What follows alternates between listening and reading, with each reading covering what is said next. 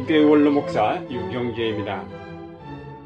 새 포도주는 새 부대에 담아야 둘 다 보존된다라는 예수님의 말씀은 역사의 원칙을 보여주신 말씀입니다. 새 포도주란 아직 발효 중이어서 가스가 발생하기에 낡은 가죽 부대에 넣었다가는 결국 부대가 터져버리게 마련입니다. 여기서 말하는 새 포도주는 예수님이 가져오신 새로운 진리, 새로운 교훈, 새로운 삶을 지칭합니다. 이런 예수님의 진리를 유대인들의 낡은 율법주의 의식으로는 수용하기가 어려웠습니다. 저들은 새로운 것을 받아들일 준비가 되지 않았습니다. 새 가죽 부대가 준비되지 않았던 것입니다. 새 가죽 부대란 결국 우리의 새 마음, 새로운 영을 뜻합니다. 유대인들은 오랫동안 역동적인 진리를 고정된 의식의 틀 속에 담아두었습니다. 예수님은 이 의식의 낡은 틀을 깨고 하나님의 진리를 역동적으로 흐르게 만드시고자 이 땅에 오셨습니다. 예수님은 하나님의 진리와 그 진리가 나타나는 이 역사를 새롭게 볼 수 있는 마음과 영을 우리에게 주시려고 이 땅에 오셨습니다. 에스겔서 36장에 보면 하나님께서 이스라엘 자손들에게 새로운 마음, 새로운 영을 주어 하나님의 윤례대로 행하게 하겠다고 하였습니다. 너희에게 새로운 마음을 주고 너희 속에 새로운 영을 넣어주며 너희 몸에서 돌같이 굳은 마음을 없애고 살갗처럼 부드러운 마음을 주며 너희 속에 내 영을 두어 너희가 나의 모든 윤례대로 행동하게 하겠다. 그러면 너희가 내 모든 규례를 지키고 실천할 것이다.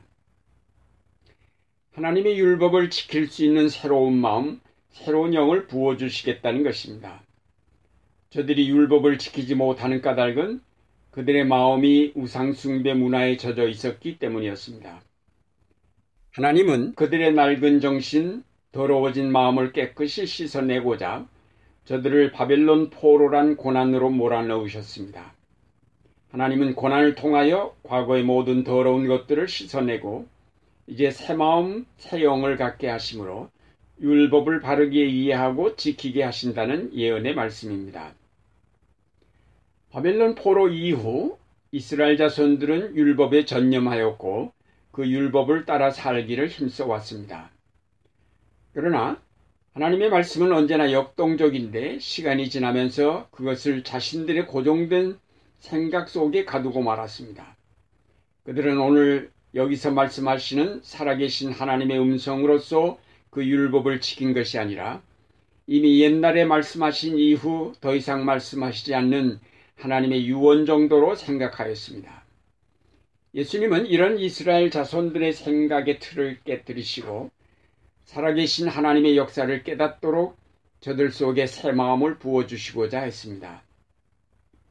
우리의 마음이 돌처럼 굳어지는 까닭은 바로 죄 때문인데 예수님은 이 죄를 근본적으로 제거하심으로 우리를 새롭게 하셔서 우리의 마음, 우리의 생각을 새롭게 하셨습니다. 예수님의 십자가를 통한 구원은 바로 우리로 부드러운 새 마음을 갖게 하신 것입니다. 그래서 하나님의 진리와 그 진리에 의한 역사를 받아들이고 지킬 수 있게 만들어 주셨습니다. 마음이 부드럽다는 것은 역동적인 하나님의 역사에 대해 항상 융통성 있게 대응할 수 있는 상태를 말합니다. 이 부드러운 마음이야말로 새로운 가죽 부대입니다. 사도 바울은 고린도 후서에서 누구든지 그리스도 안에 있으면 새로운 피조물이라고 하면서 옛 것은 지나고 새 것이 되었다고 하였습니다. 새 마음을 가진 사람은 새 피조물입니다.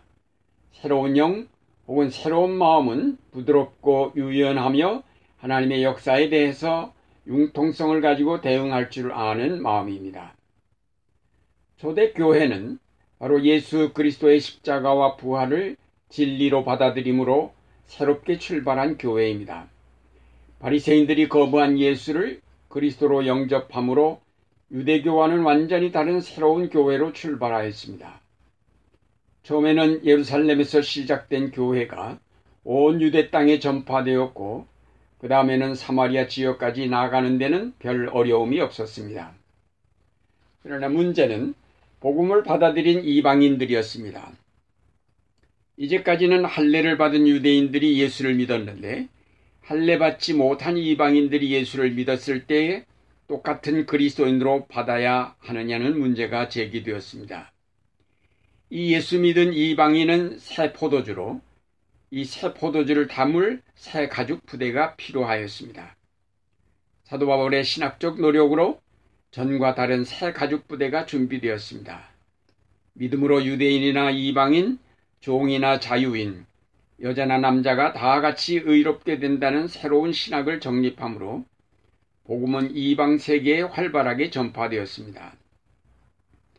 중세교회가 말씀의 본질에서 벗어나 잘못된 길로 나아갈 때에 루터를 비롯한 많은 종교개혁자가 일어나 교회를 새롭게 한 일은 우리가 잘 아는 일입니다.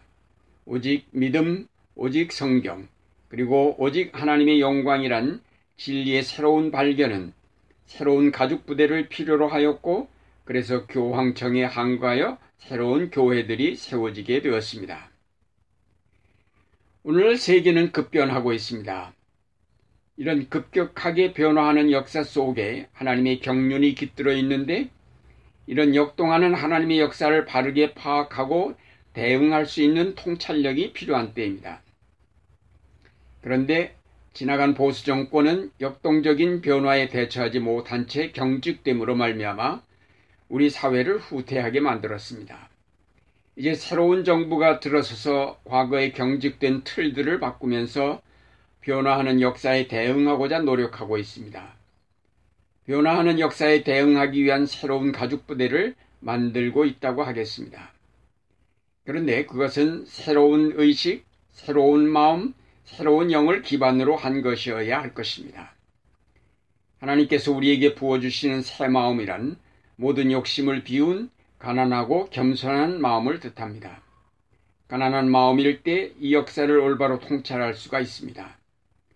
과거 정권에 문제가 있었던 것은 권력에 대한 지나친 집착력으로 역사의 변화를 보지 못했기 때문입니다. 오늘날 우리에게 필요한 것은 하나님의 세계와 그 역사에 대한 통찰력입니다. 그것은 끝없는 욕망을 따라 물질적 풍요를 추구하는 이 물질 문명이 몰락할 수밖에 없는 미래를 내다볼 줄 아는 지혜입니다. 이제는 성장 위주의 신화를 추구할 때가 아니라 성장을 멈추고 절제하며 자신의 욕심을 비우는 도덕적 삶을 추구할 때입니다. 오늘날 우리가 새롭게 준비해야 할 가족 부대는 가난한 마음뿐입니다. 오늘날 교회들도 이 성장 신화에서 속히 벗어나야 하겠습니다. 탈대중화가 진행되면서 획일적이고 대중적인 것들은 점점 퇴색하고 다양하고 개성적인 것들이 자리 잡아가는 시대적 변화를 교회들은 빨리 인식하여야 할 것입니다. 이제는 개성이 존중되는 새로운 공동체로 교회가 변신되지 않으면 교회도 살아남지 못할 것입니다. 모두가 자신의 희생과 봉사를 값진 것으로 묶어낼 수 있는 사랑의 공동체를 만들어가는 이 일이 후기 현대 교회의 새로운 모습이어야 할 것입니다. 도덕적이면서도 창조적인 공동체적 삶이야말로 파멸을 향해 치닫는 이 물질 문명의 세계를 구원하고 하나님의 나라를 실현시키는 길일 것입니다. 사랑하는 여러분, 급속한 전환기를 맞은 이때에 아니하고 나태한 신앙적 자세로는 하나님의 뜻을 올바로 깨닫지도 못하고 따라서 실현할 수도 없습니다. 부드러운 마음, 열린 생각으로 이 역사의 진행을 관찰하면서 미래를 대비하는 교회가 되어야 하겠습니다. 특히 하나님께서 우리에게 주시는 새 마음의 특성은 바로 욕심을 비운 가난함에 있습니다. 이제 이 물질 문명으로 더러워진 옛 생각, 옛 사람들을 깨끗이 씻어내고 하나님이 부어주시는 새로운 영, 새로운 마음으로 새로운 사랑의 공동체를 이루어가기를 힘써야 하겠습니다. 하나님의 역사를 깨어 살피면서 그 미래를 준비하시는 여러분의 생활이 되시기를 바랍니다.